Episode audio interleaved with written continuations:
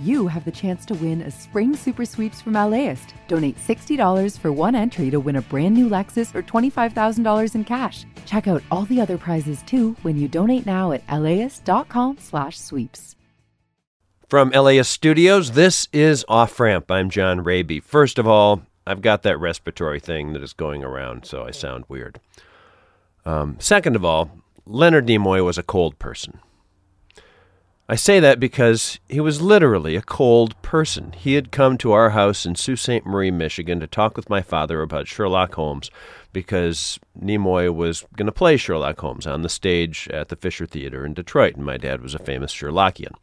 So he came up to Sault Ste. Marie, which is at the other end of I-75 from Miami, and it was winter, and our guest room was on the third floor of our uninsulated, pretty much unheated house. And I was asleep, but the story goes that he came down probably around 2 in the morning in his pajamas. He was not wearing, like, Star Trek pajamas. But he came down in his pajamas and begged my mother for another couple blankets because he was so darn cold. Anyway, that's my story about Leonard Nimoy. And maybe someday I will play you the tape of him trying to read poetry at our little auditorium in Sault Ste. Marie, Michigan, while his fans were clamoring for him to talk about being Spock. But that is archival tape I got to dig out for you. Anyway, my point here is to introduce my conversation from 2016 with Adam Nimoy, who made a great documentary about his dad called For the Love of Spock. The review that Variety gave us when we first went on the air in September of 1966... And I thought you'd enjoy hearing what our show business Bible said about us the first week we went on the air. This is dated September. It appeared on September 14th, 1966, just a little over 25 years ago. It said, Star Trek with William Shatner, Leonard Nimoy. Star Trek won't work. Dad and I actually started to make this documentary together. It was an idea I approached him about in November of 2014. And he was very enthusiastic about the idea of doing a Spock doc. It was specifically about Mr. Spock, and we were kind of collaborating on it to kind of commemorate the 50 years of Star Trek, which is happening this month in September. 3 months later, he passed away before we really even got a chance to get him on camera and interview him about some, his last thoughts about some of this material. So a lot of what we see in the film, For the Love of Spock, is old interviews that we've managed to unearth, as well as his audio recording of his book, I Am Spock, which sort of helps really string the narrative along. He was in the editing room. He's very much present. And, yeah. I mean, in fact, in the editing room we had a huge portrait of Spock, a painted portrait, a very good likeness of him looking down on us. So, and then off to the side, we had this little teeny picture of Captain Kirk so that Bill could have his 2 cents in the process. Adam, the way you're talking now about how you were, talking with your dad, that was really only happening in the last 5 years of his life or so. Yeah, there were a lot of ups and downs in our lives together, and there was a period of estrangement that I talk about in the film from him, from each other. Why did you not get along? What was happening in your relationship? It was very difficult as a young boy growing up to get my dad's attention, to stay in his life, to stay connected to him, because he was, number one, a workaholic and away from home all the time. Even on the weekends, he was making personal appearances everywhere. And even when he was at home, we were always, he always had the attention of the public. I could not even be in public with Dad without him being mobbed. So, kind of connecting with him and having alone time with him and just spending time together was very hard to come by with him. And so there was a disconnect even early on in my life from him. And I spent a good time, part of my life trying to stay in his life. I mean, the fact of the matter is and I talk about this in the film, through recovery work, both of us individually, 12-step work, we were able to reconnect with one another and let go of some of the wreckage of our past. I started drinking regularly, ritually, during probably the second year or third year of our series. And quite frankly, I was still getting high at the time, and that was certainly not helping matters between us. We just discovered, I think, that we both had a choice, either to be right about each other and some of the qualms we had with each other, or to be happy and reconnect with each other. And we chose the latter, and I was really, really lucky that, you know, I had so many years with him where we just let go of things and just appreciated each other and enjoyed each other for who we were, accepted each other. Adam, you put together in For the Love of Spock a great montage of all the little roles that your dad had before Star Trek, roles in TV, roles in movies, in which he played all kinds of different characters. One of my favorite characters was when he appeared in the sci-fi movie about giant ants called Them.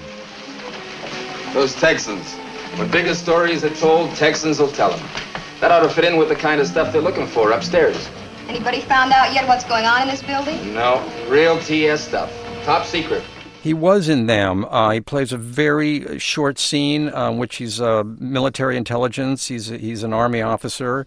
It's just funny to see him appear in that film. It's a great sci-fi film.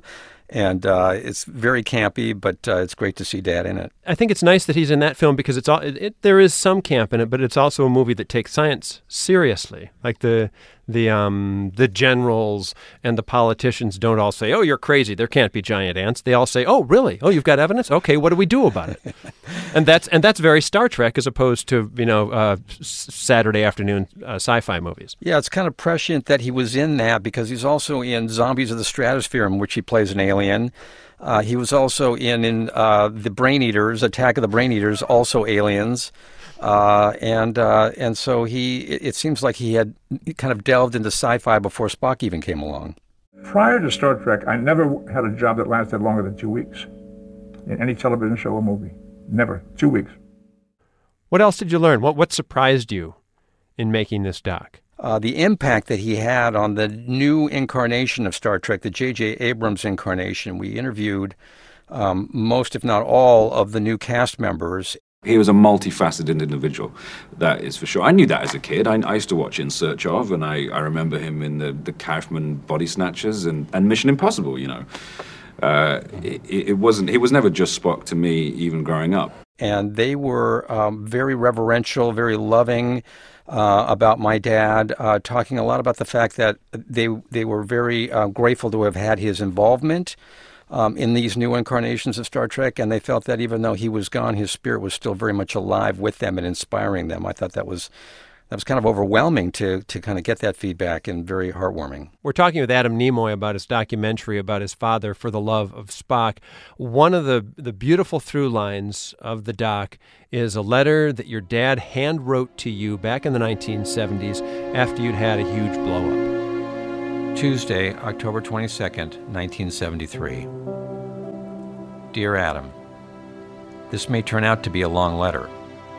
I discovered you and I were having a terrible battle on a verbal battleground. I felt very sad about it, and all I could say was, "I'm sorry." It suddenly occurred to me that it might be useful if I tell you some things about my relationship with my father. Yeah, it is. It's an incredible letter, and the strange thing is, I didn't know it existed until last December, just before we were about to shoot some interviews, and I found the letter just a couple of days before, and I brought it in, and I discussed it with my partners, the other producers, and we decided we were going to just film it, me reading that letter. Wait, he had never given it to you, or you forgot that it existed? I forgot it existed. Wow. It was sitting in some boxes that I was going through, and I hadn't opened it since '73 when he gave it to me. Wow. The son in you must have been really happy, and the filmmaker in you must have been ecstatic. Yeah, because it was on both levels. You're right, because it gave a perspective of his take on our relationship, and that he was acknowledging that we had these issues and acknowledging some of the responsibility for it, and which was very heartening to me. But also it was important to the film, I think, because I talk about the problems that we have, but I don't have him to comment on them. And then this letter appeared in which he is commenting on it, and it just, I think it really helps give a whole other perspective on what was going on between the two of us. Leonard Nimoy has died at the age of 83. When word came out today that actor Leonard Nimoy had died, the president said, "I love Spock." When he passed last year, it was enormously sad, but at the same time, it was really warm, like when you go to a wake for somebody and you remember all the good stuff and you start laughing and crying all at the same time. Yeah, it was, you know, it was surprising and shocking for me and the rest of my family. I mean, we knew there were Spock fans out there, but the magnitude of the reaction was just overwhelming. And, you know, one part it was shocking and surprising. On the other hand, it was very heartwarming and just so invigorating and so inspiring. I mean, the president released a press release about his love of Spock. It's just... Yeah.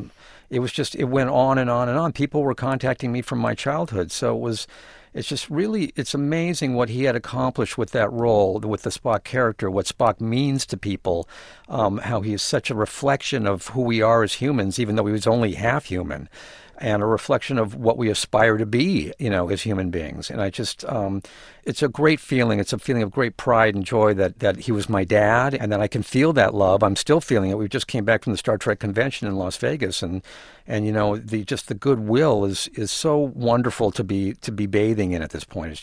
It's a great solace to having lost Dad. What is the purpose of a toy?